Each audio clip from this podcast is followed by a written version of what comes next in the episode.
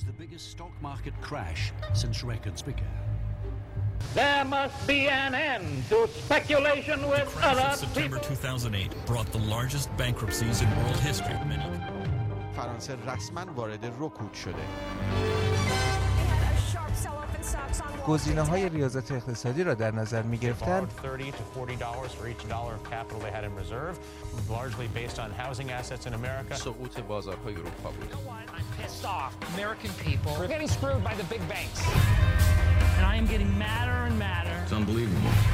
Then this guy walks into my office and says, سلام به دموکراسی در کار خوش اومدید تو این پادکست ما معمولا درباره اقتصاد سیستم اقتصادی دنیا مشکلاتش و آیندهش صحبت می‌کنیم شاید الان با این اوضاع اقتصادی کشور واقعا توانی برای شنیدن به مشکلات اقتصادی جاهای دیگه نباشه و این قابل درکه اما بیان اینطوری نگاه نکنیم. خیلی از این چیزهایی که ما اینجا میگیم داره به همون صورتش یا شبیهش در ایران هم اتفاق میافته. یا اینکه داریم به همون سمت میریم که کشورهای دیگه رفتن. یا اینکه ما داریم یه آینده ای رو می‌بینیم که اینها می‌تونه اتفاق بیفته تو ایران. زمینش یعنی فراهمه. به نظر من نشر این حرفا باعث میشه ما بتونیم با یه دید جامعه تر به وضعیت اقتصاد ایران نگاه کنیم و مشکلاتش رو ریشه تر ببینیم. ضمنا تو مسیری که جامعه داره به سمت دموکراسی میره وقتی که این تغییرات غیرقابل اجتناب بنیادین به وجود بیاد عدم توجه به این مشکلات اساسی سیستم اقتصادی سرمایهداری ما رو می‌تونه به راهی بیاندازه که کشورهای دیگه رفتن. و الان تش بنبست حداقل نظر ما اینه که به بنبست رسیدن. خلاصه این قسمت سوم پادکست رو می‌خوام تو این قسمت یه نکته ای که از قسمت قبل وقت نشد و جاموند رو بگم. انتهای این قسمت می‌خوام چند تا سوالی که بهم رسیده رو جواب بدم. ولی قبل از اون می‌خوام به تعاونی های کارگری یا ورکر کوآپس به عنوان بنیاد دموکراسی در محل کار بپردازم. چیزی که تو قسمت قبل ازش دور شدم به دلیل اینکه بحران مالی سال 2008 یکی از بزرگترین رسوایی ها و افتضاح های سرمایداری تو نیم قرن اخیر بود. و مثال خیلی ملموسی بود از کاری که این سیستم می‌تونه و می‌کنه. همچنین من ندیدم کسی به فارسی جایی مثلا خیلی قشنگ توضیح داده باشه با جزئیات که چرا این بحران به وجود اومد چه کسانی مسئول این وضع بودن الان چی شده و ما داریم به کجا میریم بعد از اون بحران. و جای خالیش رو خیلی حس می‌کردم. اگه قسمت قبل رو نشنیدید برید اونو گوش بدید که اینجا یه جورایی در ادامه قسمت قبل بحث اولم. خب مقدمه رو کوتاه می‌کنم تا سریع برم سر مباحث امروز.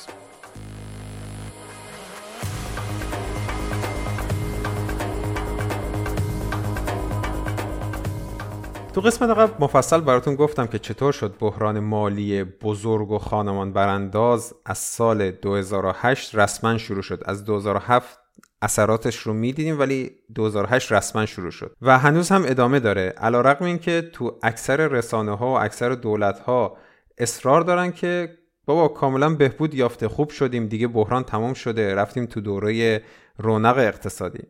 گفتیم که بله اون قشر یک درصد ثروتمند وضعش الان خیلی هم بهتر از قبل بحران شده. ولی قاطبه مردم به خصوص در آمریکا هنوز نتونستن وضع اقتصادیشون رو به قبل از بحران برگردونن.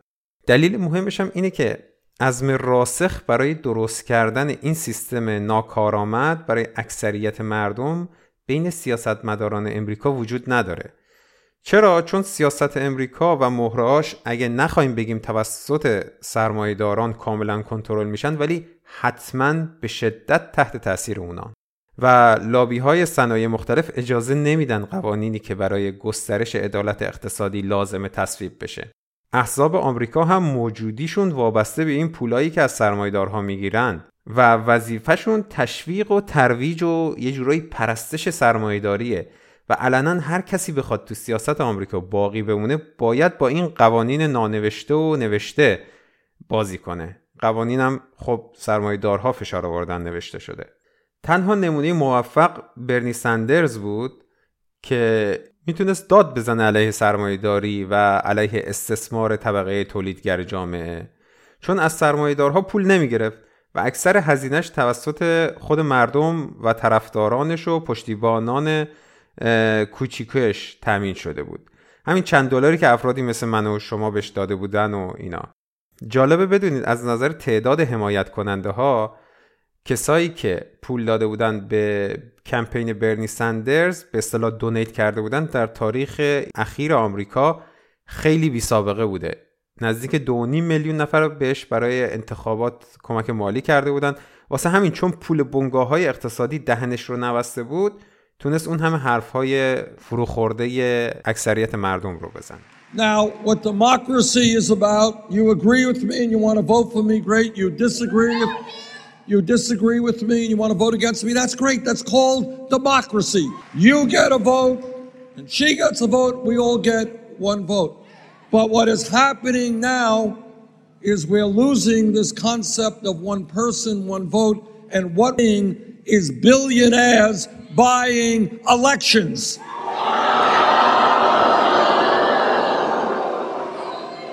What we are seeing is one family, the Koch brothers, and a few other billionaires. They and a few of their billionaire friends are prepared to spend $900 million on this election cycle. And their goal is to elect candidates, of course, who will represent the rich and the powerful.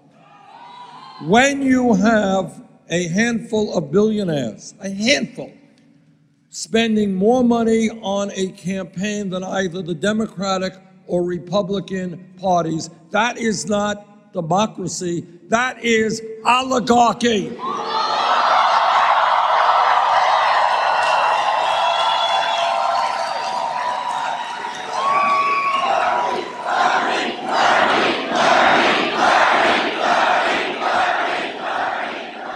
بحران مالی که از سال 2008 شروع شد و تمامی اتفاقات 40 سال قبلش که براتون توضیح دادم نمونه خیلی خوبی بود که ببینید سیستم اقتصادی در مفهومش چطور می‌تونه آدمها و زندگی ها رو خراب کنه. وقتی که با قوانین و مقررات درست مهار نشه.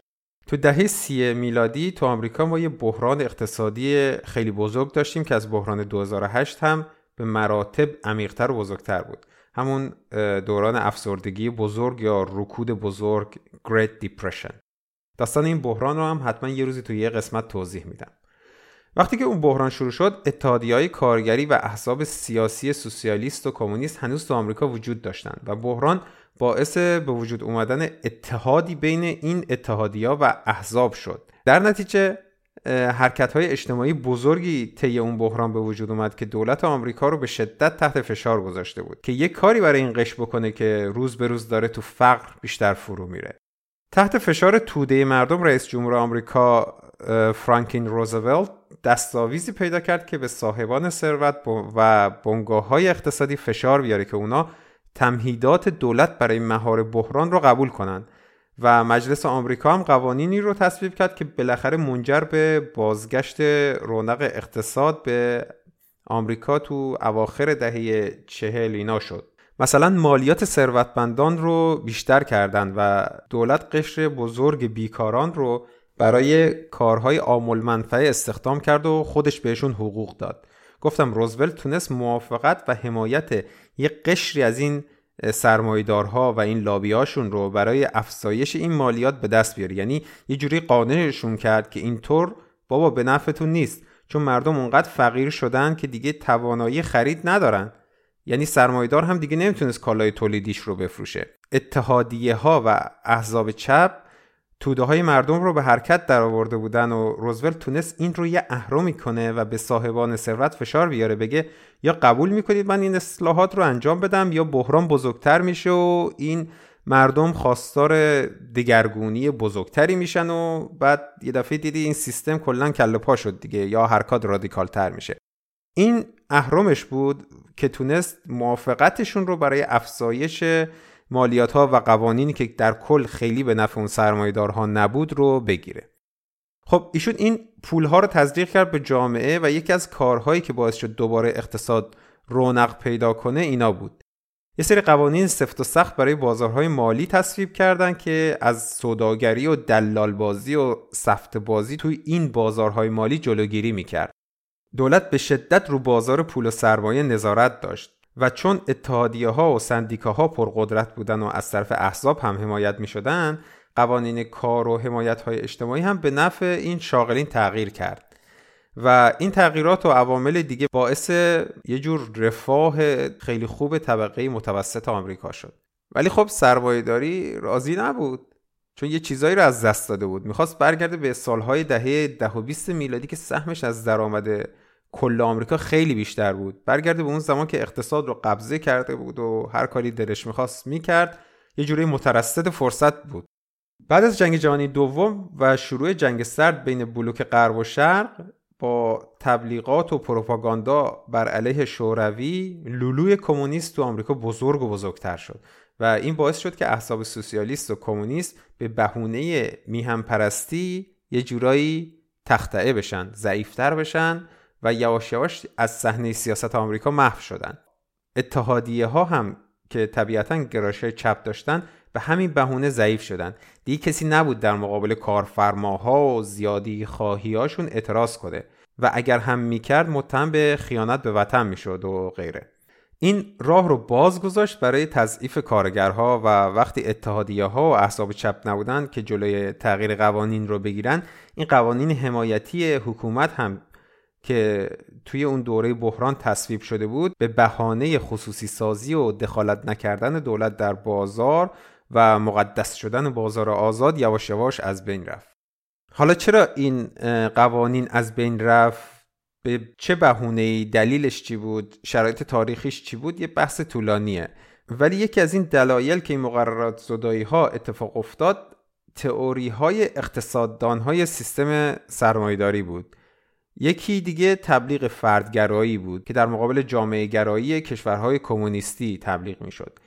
با بزرگتر کردن و هایلایت کردن مشکلات اون کشورها راه نجات از افتادن مثلا به ورطه دیکتاتوری شوروی رو تکیه کردن بر فردگرایی و کنار گذاشتن دولت از زندگی مردم و دخالت نکردن دولت در بازار و تنظیم مقررات تبلیغ کردن انگار همه یادشون رفته بود که همین بیقانونی ها و بازگذاشتن دست سرمایدارها باعث شده بود اون بحران دهه سی امریکا تولید بشه. حزب جمهوری خواه که همیشه طرفدار سفت بازار آزاد بود هر وقت سر کار بود با سرعت هرچه بیشتر این قوانین و مقررات زدایی ها رو انجام داد که بزرگترین این سری مقررات زدایی ها تو دهه 80 ایجاد شد که تو قسمت قبل بیشتر اشاره کردم. اینا بحران های زیادی رو تو بازار مسکن و سرمایه ایجاد کرد. البته اونقدر این سرمایه‌دارها در تبیین این مبانی نظری بازار آزاد و مقررات زدایی ها خوب عمل کرده بودن که سردمداران حزب دموکرات هم از این جور مقررات زدایی ها حمایت می‌کردن و تبلیغ می‌کردن و انجام می‌دادن اصلا. این روزا که خطر بازگذاشتن دست سرمایداری تو بازار برای همه یکمی بیشتر روشن شده بعضی وقتا یه سوالایی پیش میاد که اصلا کی گفته بازار آزاد خوبه؟ کی گفته بده؟ رو چه حساب تمام برنامه ریزی های دولت بزرگترین اقتصاد دنیا روی این اصل استوار شده؟ اگه بخوایم به این پدیده یکم منطقی تر نگاه کنیم خب باید ببینیم پایه های علمیش چیه دیگه. این مقررات زده ها پشتوانه علمی خیلی خوبم داشته. اما این پشتوانه ها چطور ایجاد شده؟ این دقیقا چیزی که تو قسمت قبل نرسیدم بگم و در ادامه میگم براتون.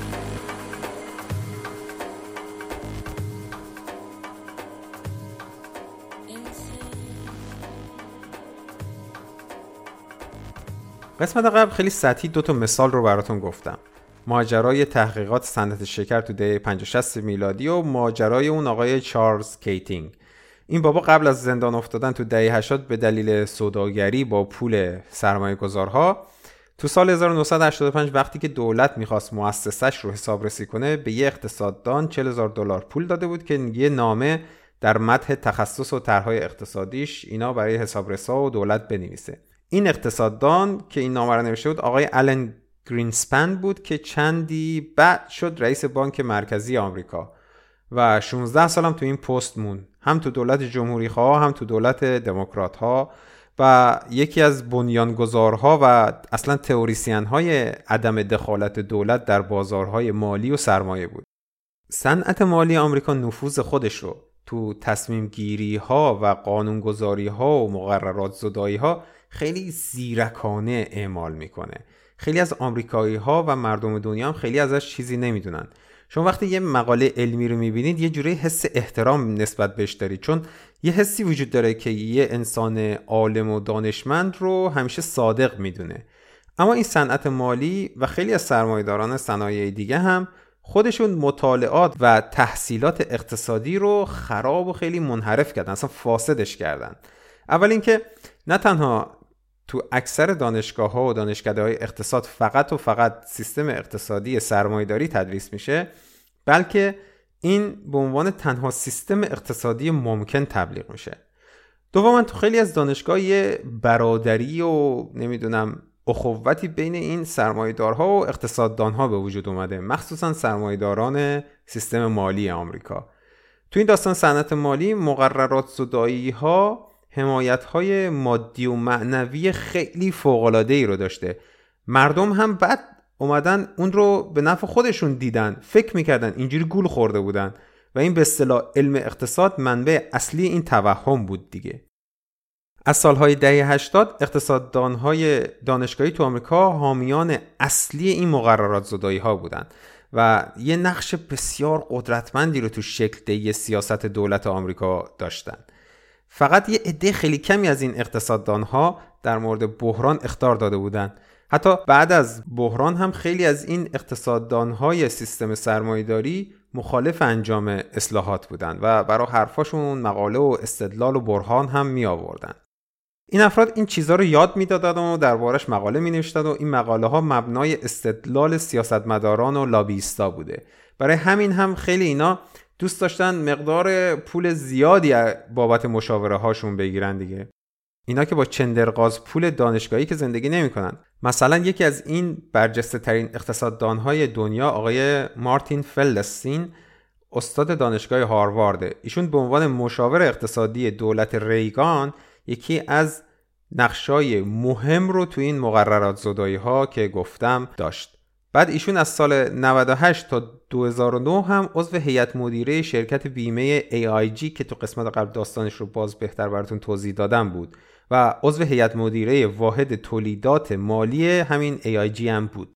اینجوری این آقا میلیون ها دلار پول در آورد یکی دیگه آقای گلن هابارد رئیس دانشکده اقتصاد دانشگاه کلمبیا که رئیس شورای مشاوران اقتصادی دولت بوش هم بود. ایشون و خیلی دیگه از دانشگاهیان برجسته بی سر و صدا ثروت‌های خیلی زیادی رو به دست آوردن چون به صنعت مالی کمک می‌کردن تو بحث‌های عمومی و سیاسی برنده بشن و در نتیجه بتونن سیاست‌های دولت امریکا و سیستم سیاسی آمریکا رو شکل بدن. یعنی افکار مردم و سیاستمداران رو به نفع بنگاه های اقتصادی عوض می‌کردن. بنگاه های اقتصادی که اینا یا سهامدارشون بودن یا عضو هیئت مدیره بودن یا ازشون پول برای سخنرانی و مشاوره و یا هر دلیل دیگه ای می‌گرفتن. یه سری شرکت های مشاوره هستن که برای این بنگاه های اقتصادی کارشناسای اقتصادی و دانشگاهی برای استخدام پیدا می‌کنن. فلان بانک می‌خواد یه کار جدیدی بکنه یه پایه علمی و معتبر برای سرویس جدیدش لازم داره. اون کار تا حالا مثلا یا وجود نداره یا قانونی براش وجود نداره یا غیر قانونیه اینا می‌خوان بیان توجیهش کنن که نه آقا این برای اقتصاد خوبه. یا فلان لابی احتیاج داره برای فلان کنگره مقاله و استدلال علمی بیاره که مثلا چرا باید مقررات کم بشه؟ چرا آزاد بودن سلاح خوبه مثلا؟ یا چطور اگه مالیات ثروتمندا کم بشه این پول پخش میشه تو این هرم به سمت پایین و به همه مردم می‌رسه و همه نفع می‌برن. اینا میرن از این شرکت های مشاوره متخصص دانشگاهی و اقتصاددان استخدام می‌کنن یا بهتر بگم می‌خرن که براشون به صلاح علم در جهت هدفشون تولید کنه. به عنوان مثال دو تا از مدیران بانک بیرسترز که تو مارچ 2008 گفتم نقدینگیش تموم شد و هر سهمش رو بانک جی پی مورگان دو دلار خرید. بعدش به اتهام تقلب و کلاهبرداری تحت تعقیب بودن. یکی از اون شرکت های مشاوره به نام گروه تحلیلگران Analysis Group رو استخدام کردن برای کمک تو پروسه دادگاه. بعد همین آقای گلن هابارد که یکم قبل گفتم رئیس دانشکده اقتصاد دانشگاه کلمبیای آمریکا تو دادگاه به نفعشون شهادت داد و اینا تبرئه شدن. بعد این آقای هاوارد یه چک 100 هزار دلاری به اصطلاح به عنوان حق مشاوره گرفته از شرکت گروه تحلیلگران. همین رزومه آقای گلن هابارد رو شما نگاه کنید ببینید دقیقا چقدر ایشون دانشمند و صادق هستن و پول از کجا گرفتن و عضو کجاها بودن که براشون علم تولید کردن ولی منفعت مالی داشتن توی تولید اون علمشون. یه مثال دیگه همین آقای لری سامرز آخرین وزیر خزانه داری دولت کلینتون که به شدت مخالف وضع مقررات بر بازار مشتقات و اینا بود دیگه. ایشون بعد از خروج از دولت رئیس دانشگاه هاروارد شد و وقتی اونجا بود میلیون ها دلار از راه ارائه مشاوره به صندوق های سرمایه گذاری و میلیون ها دلار دیگه از طریق سخنرانی هاش برای همین شرکت های مشاوره و همین بنگاه های اقتصادی به دست آورد. خیلی وقت نیست. حالا اجازه بدید فقط یه مورد جالب رو بگم. در سال 2004 در اوج دوران حباب گلن هابارد همراه با یه آقای به نام ویلیام دادلی اقتصاددانهای ارشد بانک سرمایه گذاری گلدمن ساکس بودن. یه مقاله پرخواننده ای رو نوشتن و تو این مقاله آقای هوبارد مشتقات اعتباری و این زنجیره اوراق بهادار رو خیلی ستایش کردن و تمجید کرده بودن گفته بودن اونها تخصیص سرمایه رو بهتر می‌کنن ثبات مالی رو افزایش میدن باعث کاهش نوسانات اقتصاد میشن و احتمالا اینا رکود اقتصادی رو هم به شدت کم می‌کنن. به طور خلاصه همش مزخرف و خوزعبل. چرا میگم مزخرف؟ چون دیدیم که این بازار بیقانون مشتقات بانکی چطور بحران سال 2008 دنیا رو به وجود آورد. این آقای هوارد معمار اصلی کاهش مالیات ها در دوره بوش هم بود. کاهشی که فقط باعث پولدار شدن ثروتمندترین ها شد و برای اون 99 درصد کمتر برخوردار جامعه یک ده هزارم منفعت اون پولدارها رو هم نداشت. کاری که ترامپ هم داره الان انجام میده. قاعدتا منطقیش باید اینطور باشه که وقتی اینا پول می‌گیرن این آشغال ها رو به عنوان تحقیق علمی و مشاوره علمی و تولید علم اقتصاد به خورد مردم میدن باید برای مردم این حقیقت مشخص باشه. این منفعت مالیشون مشخص باشه. اما قانون خاصی برای این وجود نداره. گرچه یه سری رسم هست تو محافل علمی که اگه کسی از این جور چیزا منفعت مالی مثلا کسب می‌کنه معمولا میگه. ولی نه توی همون مقاله. یه جا یه گوشه یه جا خیلی ریز می نویسه که اگه شما فقط دنبالش باشی می‌تونی پیدا کنی. ولی مردم عادی که نمیرن تحقیق کنن. اون حرف رو به حساب علم حقیقت یا فکت میپذیرن دیگه. مثل این میمونه اگه یه پزشک محقق توی مقاله بنویسه یا وقتی میرید مطبش بهتون بگه که برای درمان فلان بیماری شما باید این دارو رو بخورید یا تجویز کنید و بعد مشخص بشه اون آقای دکتر 80 درصد از درآمد شخصیش رو از تولید کننده اون دارو به خاطر تبلیغ داروش به دست میاره. خب ناراحت نمیشید؟ خب مطمئنم که شما می‌خواین این اطلاعات رو بدونید دیگه. اونجا هم توی موضوع اقتصاد اونا دارن یه سری علم رو تولید می‌کنن که در نهایت از قبل اون دارن پول در میارن. منطقیش اینه که این اطلاعات باید اطلاعات عمومی و خیلی بولد همه جا مشخص باشه که ما بدونیم چه چیزی رو به عنوان علم قبول کنیم. کل این داستان بحران اخیر رو واسه این گفتم که ببینید چه فجایعی از سرمایهداری برمیاد و اگه تو عرصه دستش باز باشه و با قوانین درست محدود نشه می‌تونه منجر به بحرانهای این چنینی بشه.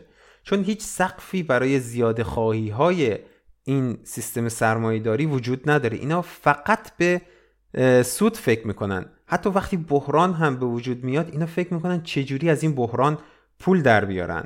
و تمام تقدسی که اینا با تبلیغاشون به ایده بازار آزاد میدن یه سراب و فریب و سرپوش بر حرس و ولعشونه. البته تازه بازار آزاد فقط زمانی که به نفعشونه خیلی مقدسه. و اگه جایی لازم باشه اینا به دولت فشار هم میارن که آقا بازار رو با قوانین به نفع ما محدود کن. حالا در این باره تو قسمت بعدی بیشتر حرف می‌زنیم. توی قسمت های بعدی خیلی لازمه به دوران بعد از افسردگی بزرگ تا ابتدای دهه 80 که این مقررات زدایی ها اتفاق افتاد هم بپردازیم. خب بهتر این بحث رو جمع کنیم بریم از دموکراسی در محیط کار و خصوصیاتش که این پادکست حول این موضوع میگرده بیشتر حرف بزنیم که قصد اصلی ما تو این پادکست هم همینه.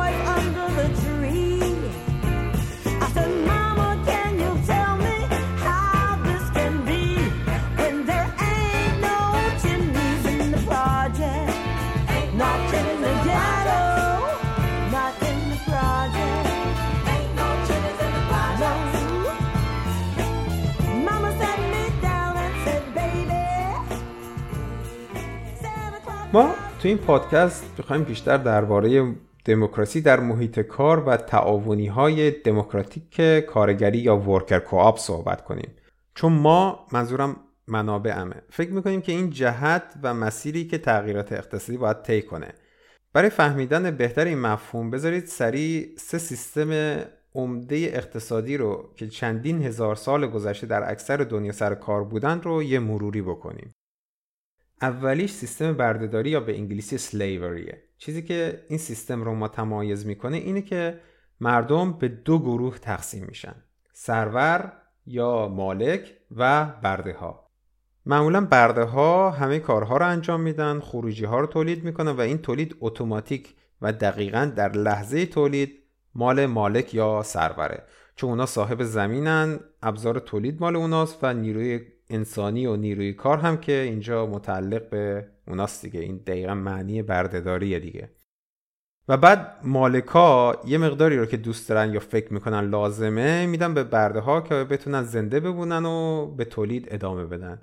این بردهداریه که سالیان سال در همه جای دنیا وجود داشته و نوع مدرنش هم هنوز تو دنیا وجود داره.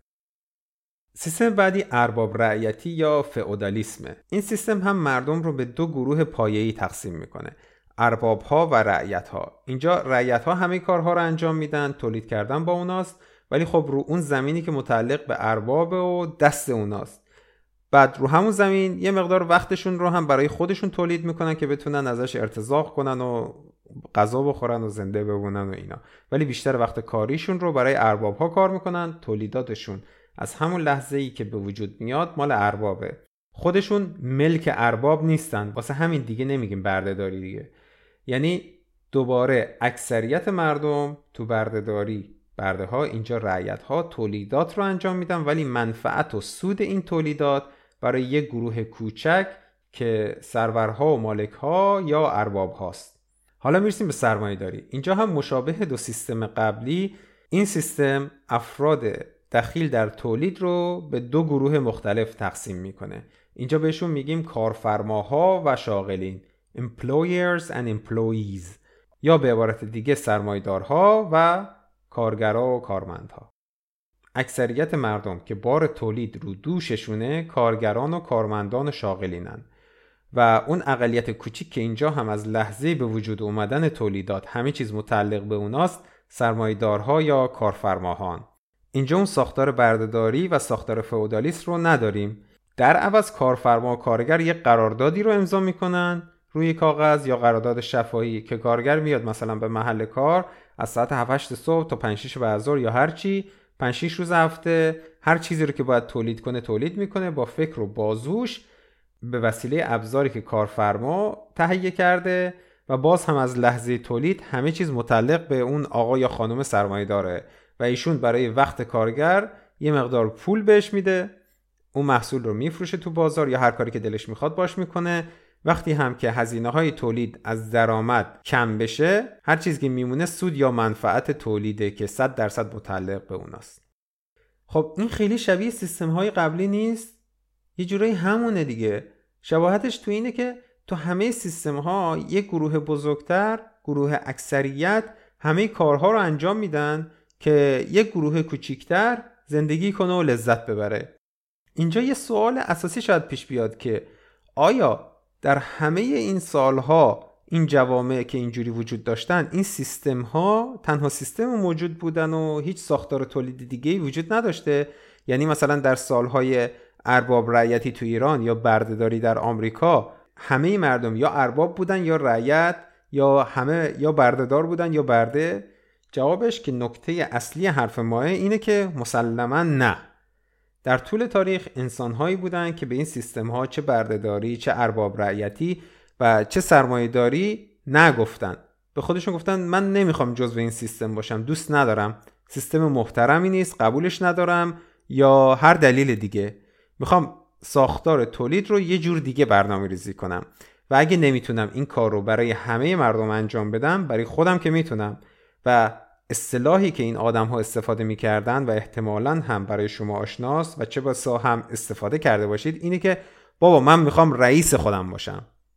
نه می‌خوام رعیت باشم نه برده باشم نه کارگر ولی ارباب و سرور و کارفرما هم نمی‌خوام باشم. من می‌خوام برای خودم تنها کار کنم رئیس خودم باشم رو زمین خودم تو مغازه خودم تو کارگاه خودم یا تو خونه کار کنم.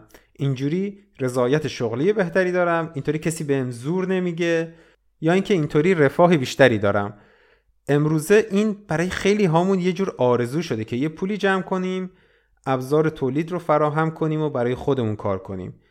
که بتونیم شرایط محیط کار رو خودمون تعیین کنیم. آزادی عملی بیشتری داشته باشیم و اون بالانس کار و زندگی بهتری داشته باشیم و در نتیجه رفاه بیشتری داشته باشیم. البته شاید به هر حال اینا تو قدم بعدی یعنی آدم هایی که اینطوری فکر می‌کنن تو قدم بعدی می‌خوان کارشون رو گسترش بدن به کارفرما تبدیل بشن که حالا این قسمت رو خیلی کاری نداشته باشید باش. اما یه روش دیگه هم بوده که مردم به جای اینکه تنهایی برن این کارها رو انجام بدن جمعی انجام دادن. یعنی این مردم این زنجیره ساختار تولید این سیستم هایی که گفتم رو شکستن اومدن بیرون و با همدیگه یک جمعی رو تشکیل دادن و گفتن ما می‌خوایم همه با هم کار کنیم همه با هم رئیس خودمون باشیم. اینا در طول تاریخ اسمهای مختلفی رو برای خودشون انتخاب کردن. مثل تعاونی، تولید اشتراکی، جمعی، اجتماعی حالا به انگلیسی مثلا میشه collective co-ops cooperation کامیون کامیونیتی اینا گفتن ما می‌خوایم ساختار محیط کار رو یه جوری تنظیم کنیم که هممون هم کارمند باشیم هم کارفرما.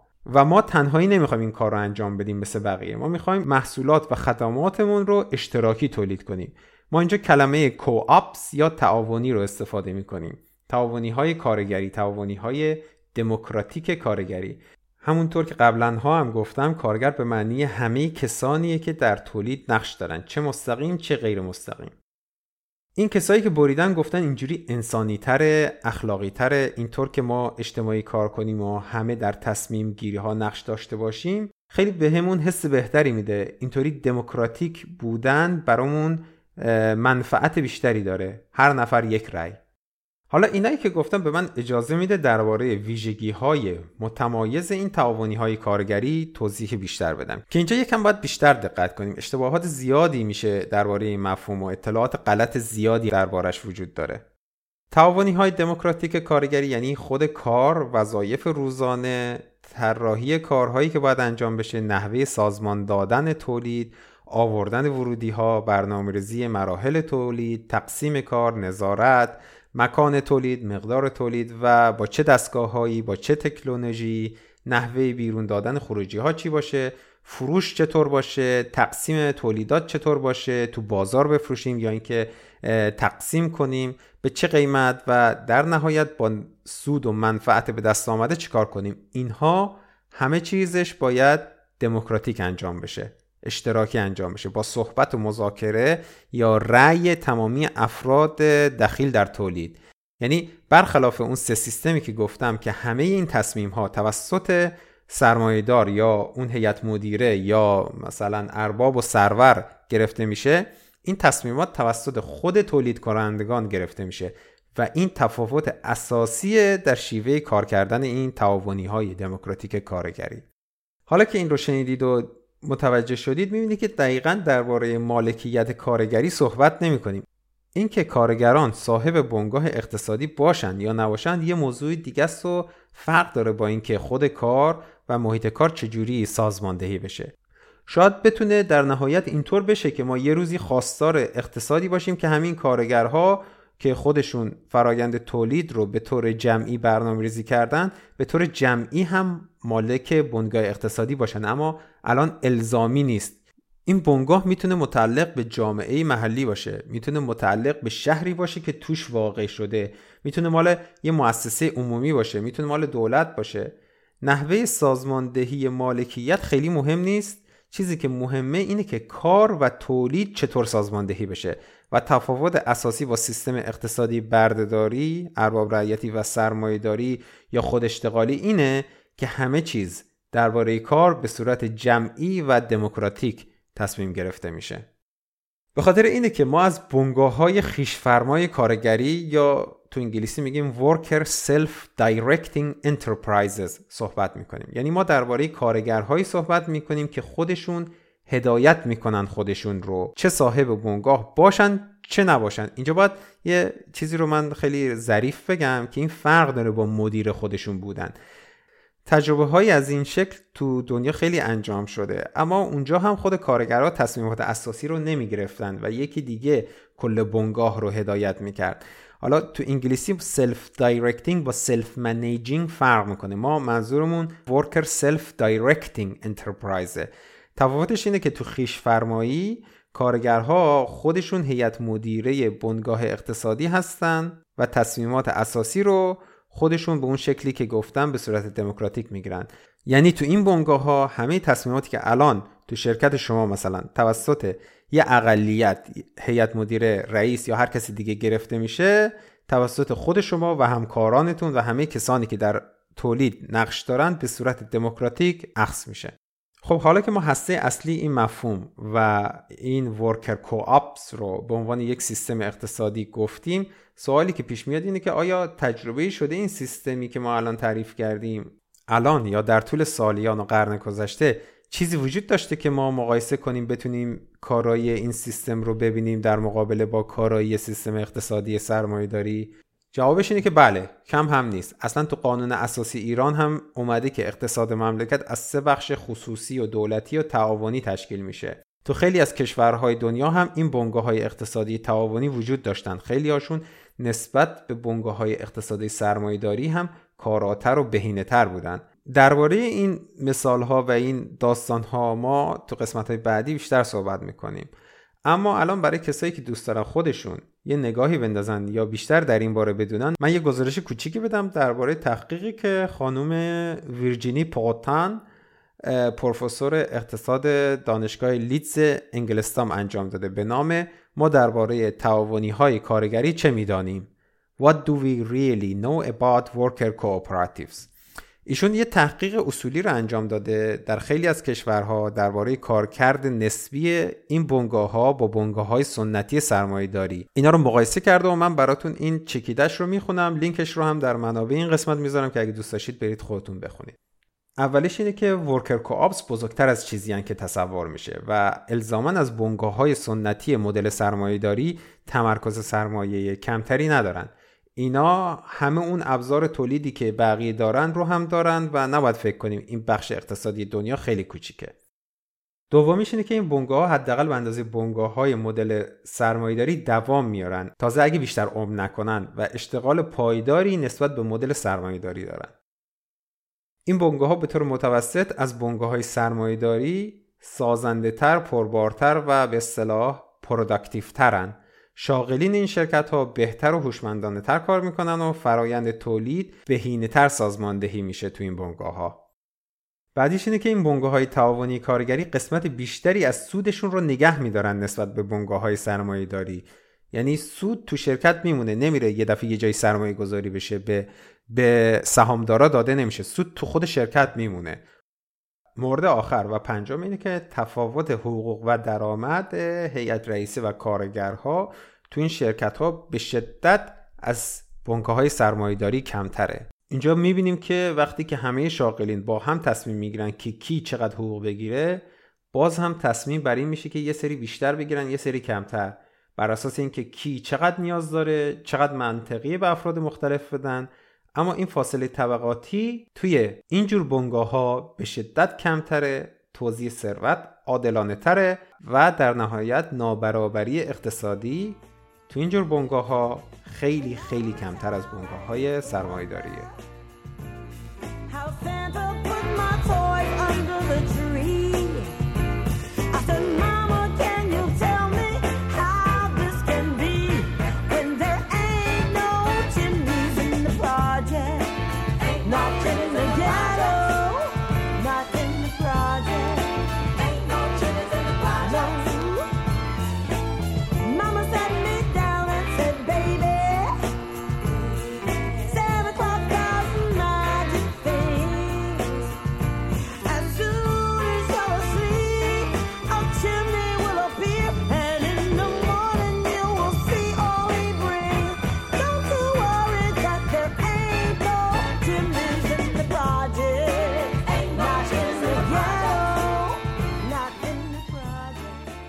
تو این قسمت آخر پادکست می‌خوام چند تا سوال رو که به روش های مختلف به دستم رسیده رو مطرح کنم و جواب بدم. دوستی به نام امیر یه ایمیل بلندی رو برام زده و دوتا اشتباه من رو در قسمت اول پادکست یادآوری کرده. اولا که من خیلی خوشحال شدم از این همه دقت و پیگیری ایشون و اون سوالهای خیلی خوبی که مطرح کرد. اشتباه من این بود که تو متن قسمت اول به اشتباه از گزارش ثروت جهانی نام بردم. که درستش گزارش نابرابری جهانی که لینکش رو توی منابع قسمت اول تصحیح کردم می‌تونید تو بلاگ پادکست هم ببینید. یکی دیگه این که زمان انتشار مقاله لینک مجانی آنلاین مقاله Harvard Business Review یا در دسترس نبود یا من نتونستم پیدا کنم. ایشون برام پیدا کرد و فرستاد. منم تو منابع قسمت اول دو مرتبه گذاشتم که ببینید. دو تا سوال هم مطرح کرد ایشون که یکیش خیلی مهمتره که آخر میگم. سال دوم این بود که یک درصد بالایی برخوردار و ثروتمند جامعه درصد سهمشون در درآمد کل جامعه خیلی بیشتر زیاد شده و در مقابل نصف پایینی فقیرتر جامعه که 160 میلیون نفر می شدن تو آمریکا نصف سهمشون رو در درآمد کل کشور از دست دادن و درباره این نابرابری ها به صورت درصدهای مختلف صحبت کردیم. ایشون گفته آیا کل درآمد جامعه هم افزایش پیدا کرده؟ جواب اینه که حتما افزایش پیدا کرده. درآمد آمریکا از سال 1980 تا 2017 تقریبا سه برابر شده و سال گذشته به 16500 میلیارد دلار رسیده. وقتی ما از این صحبت می‌کنیم که یک درصد برخوردار جامعه که در سال 1980 یک ششم درآمد آمریکا را داشتن یعنی حدود 860 میلیارد دلار در سال 2007 یک پنجم درآمد آمریکا را داشتن یعنی 3300 میلیارد دلار. در حالی که درآمد واقعی 50 درصد فقیر آمریکا اصلا زیاد نشده. درآمد واقعی هم یه مفهومیه با محاسبه مقدار درآمد هزینه که باید برای زندگیشون بدن با توجه به تورم اینا محاسبه میشه. شاید عدد درآمدشون زیاد شده باشه اما اگر افزایش هزینه ها رو محاسبه کنید الان با اون پول هیچ چیز بیشتری نسبت به سال 1980 نمی‌تونن بخرن یه نکته دیگه هم بگم درباره درآمد آمریکا که گفتم توی 40 سال گذشته سه برابر شده. یعنی درآمدشون تو سال 1980 با توجه به قیمت دلار امروزی حساب شده و گفتیم الان تو سال 2017 سه برابر شده. یعنی اگه قیمت دلار سال 1980 رو به قیمت همون موقع حساب کنیم درآمد آمریکا رو میشه گفت 6 برابر شده. اما سال دوم که خیلی هم نکته باریکی رویشون اشاره کرد این بود که ما نقش ریس رو تو سرمایه گذاری به کل نادید گرفتیم. ایشون میگه که جمله سرمایهدار شرایط تولید رو فراهم کرده خیلی مبهمه. در کشورهایی که سیستم اقتصادی سرمایهداری با فساد کمتری سرمایه‌گذاری همیشه با ریسک همراهه معلوم نیست که هزینه که سرمایهدار می‌کنه تبدیل به سود بشه و زمانتی نداره.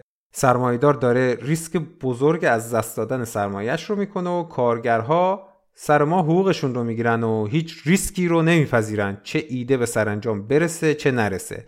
مسئولیت رو دوششون نیست دیگه. ایشون میگه که مخصوصا تو کشورهایی که متحد هستن یعنی کارگرها متحد هستن و سندیکای قوی دارن این اتفاق زیاد میفته تو اونجا هم اینا حاضر نیستن زیر بار ریسک برن. مخصوصا تو صنایع داروسازی و پزشکی و تکنولوژی های نوین که خطراتش شاید زیادتر باشه اینا هیچ مسئولیتی در قبال اون خطرها ندارن و مسئولیتی هم در قبال خطرات ممکن در محل کار مثل آتش سوزی و مشکلات مشابه و تصادفات و اینا ندارن. خب اول باید بگم که سرمایهدار این توانایی رو داره که ریسک کنه چون سرمایه این کار رو داره.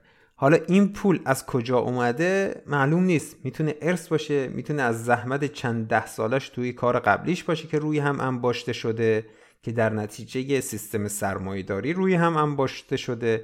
می‌تونه اصلا دزدی باشه می‌تونه وام گرفته باشه از دولت که به خاطر اینکه یه جور توانایی و یه جور بکگراندی داشته دولت بهش وام داده و دلایل دیگه. در حالی که کارگر اصلا از این امکانات برخوردار نیست دلیل عمدهش هم سیستم اقتصادی نابرابره که کارفرما این امکان رو داره که سرمایه گذاری کنه و ریسک کنه و کارگر به دلیل همون سیستم اقتصادی نابرابر سرمایه نداره و نمی‌تونه ریسک کنه. چیزی که ایشون مطرح کرد یه شکل بسیار معصومی از سرمایهداری ارائه می‌کنه. کسی که یک تومن یک تومن کار کرده پول جمع کرده مثلا یه اپلیکیشن جدید نوشته و چند نفر رو استخدام کرده. چند ماه بهشون پول داده و اینا پولشون رو گرفتن و مسئولیت بر عهده ایشون بوده.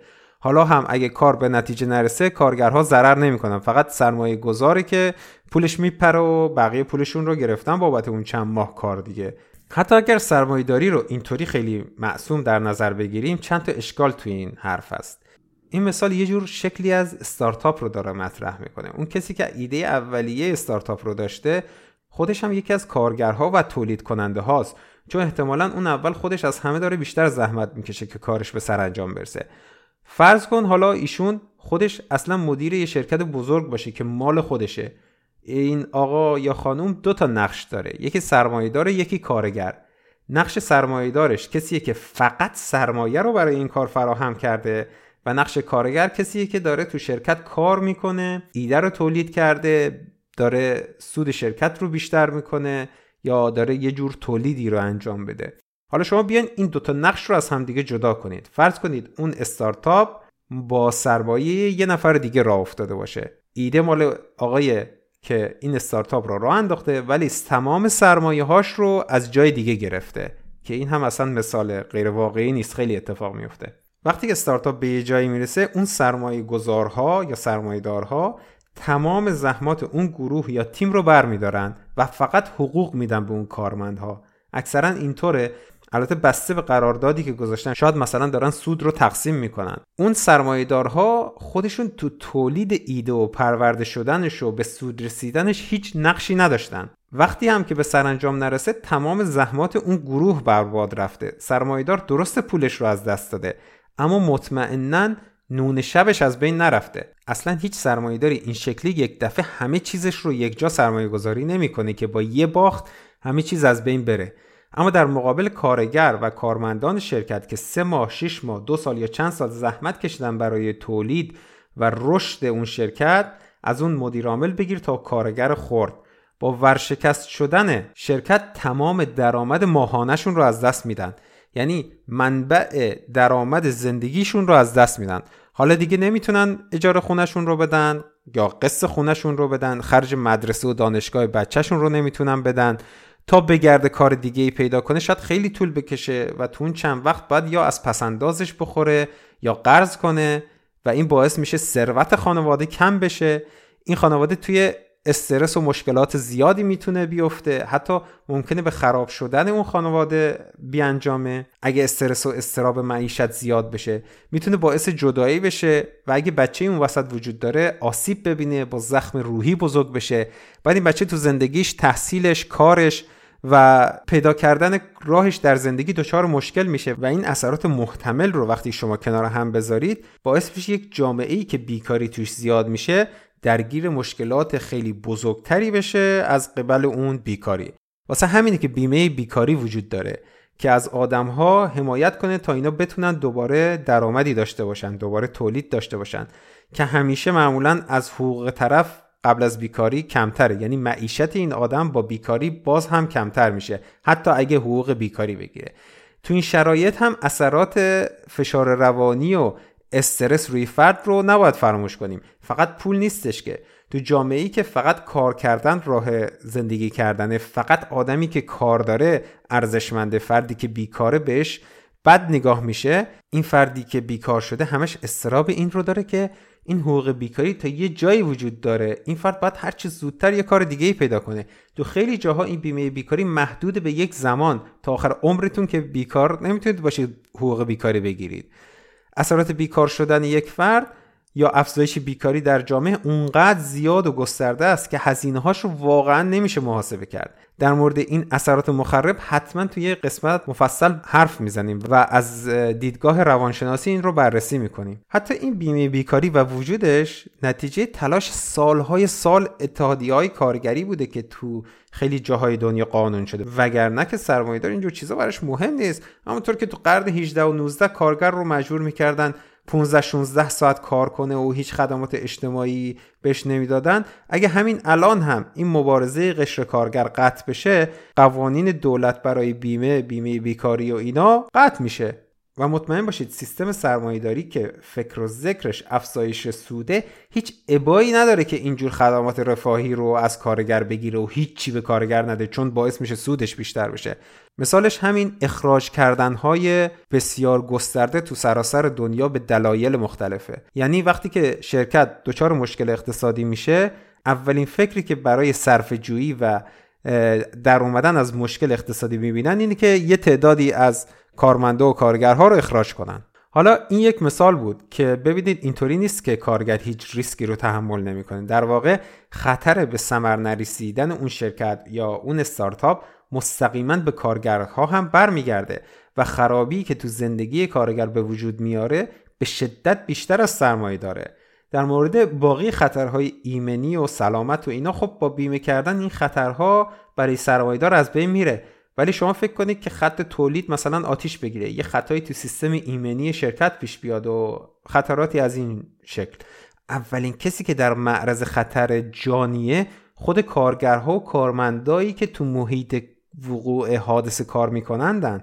اون سرمایهدار نشسته تو خونش سهام داره و داره سودش رو می‌گیره و نهایت هر چیزی که بشه به جون طرف آسیب نمی‌رسه. معمولا به پولش هم آسیبی وارد نمیشه. خسارت رو از بیمه می‌گیره. یا اگر هم حتی بیمه نباشه در بدترین حالت یه قسمتی از سرمایش رو از دست میده.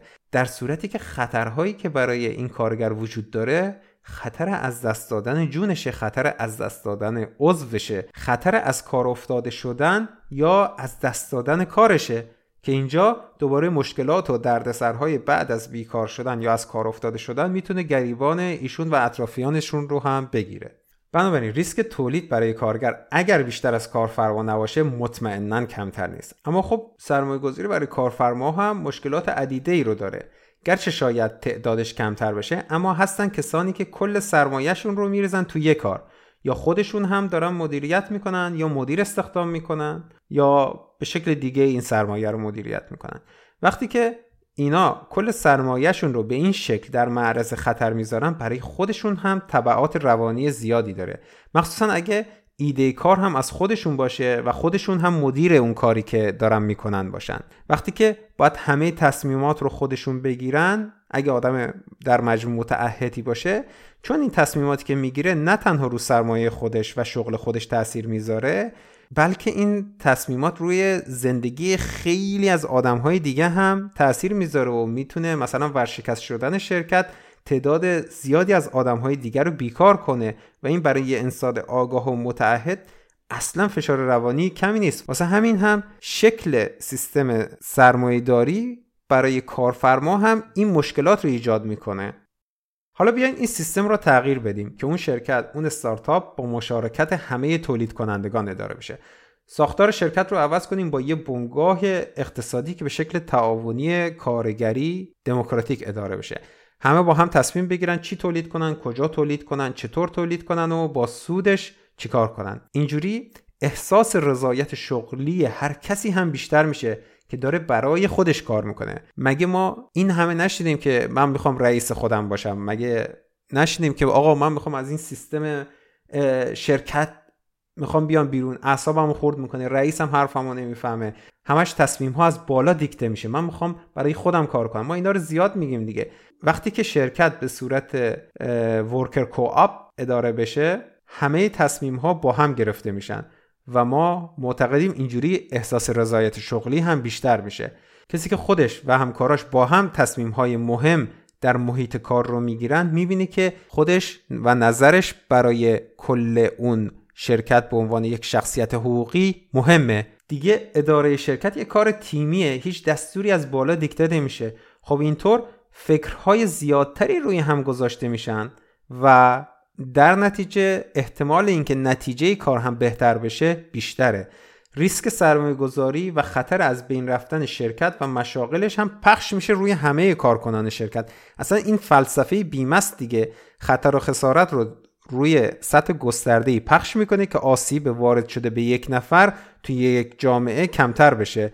یا اگر خسارتی ایجاد شده با کمک بقیه جامعه ترمیم بشه اون آقا یا اون خانم برگرده روپای خودش واسه نکته دیگه اینه که حتی اگه اون بانگاه متعلق به یک یا چند نفر دیگه باشه اون مدیر دیگه تحت فشار از هر دو طرف نیست. در شرایط فعلی از یه طرف به سرمایهدار باید جواب پس بده. از یه طرف همیشه در معرض انتقادها و قرولندهای کارگرهاست. چه کارگرها خودشون همه مالک بنگاه اقتصادی باشن یا نباشن مدیر رو خودشون انتخاب می‌کنن از بین خودشون یا حتی می‌تونن استخدامش کنن و بر کارش نظارت می‌کنن. این یه جور دموکراسی در محیط کار دیگه. ما درباره سیاست تو دنیا به این نتیجه رسیدیم که سیاست کشورها باید دموکراتیک اداره بشه بشر به اینجا رسیده. حالا چرا باید جایی که یک سوم وقت روزانمون رو توش میگذرونیم به شکلی غیر از این اداره بشه؟ زمانی که دموکراسی نهادینه شد بحث این بود که چرا باید تصمیمات اساسی کشور که روی زندگی همه افراد مملکت تأثیر داره فقط توسط یه سری محدود گرفته بشه توسط شاهان دیکتاتورها و سردمداران مملکت و غیره. اگه قرار تو زندگی هممون تأثیر بذاره باید هممون بتونیم تو این تصمیم گیری دخیل باشیم. این یه جور فطرت انسانیه به نظر من. پس چرا باید محیط کارمون این شکلی نباشه؟ سیستم سیاسی مملکت درسته تو زندگیمون تاثیر داره اما اثر شغلمون تو زندگیمون آنیه. تو لحظه اتفاق میفته. مثل پتک می‌خوره تو صورت آدم وقتی که می‌فهمه آدم اخراج شده.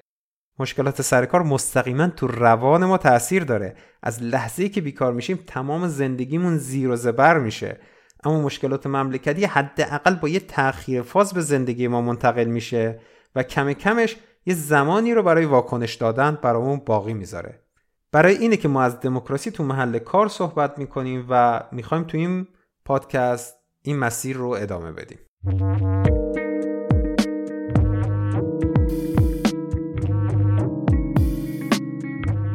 چیزی که شنیدید قسمت سوم پادکست دموکراسی در کار بود. منابع من پادکست های Economic Update از ریچارد ولف و وبسایت democracyatwork.info همچنین از کتاب Democracy at Work A Cure for Capitalism که جدیدا هم به فارسی ترجمه شده با عنوان دموکراسی در محیط کار درمانی بر عارضه سرمایهداری هم استفاده کردم. این قسمت هم بر اساس Economic Update 11 آگوست 2016 تهیه شده و ادامه ماجرای بحران 2008 هم روایتی بر اساس مستند اینساید جاب و با اضافاتی که از منابع مختلف دیگه به دست اومده تهیه شده. من هم محمد هستم و به احتمال زیاد از چند قسمت آینده تیمی تشکیل میشه و منم می‌تونم تیم تولید دموکراسی در کار رو بهتون معرفی کنم.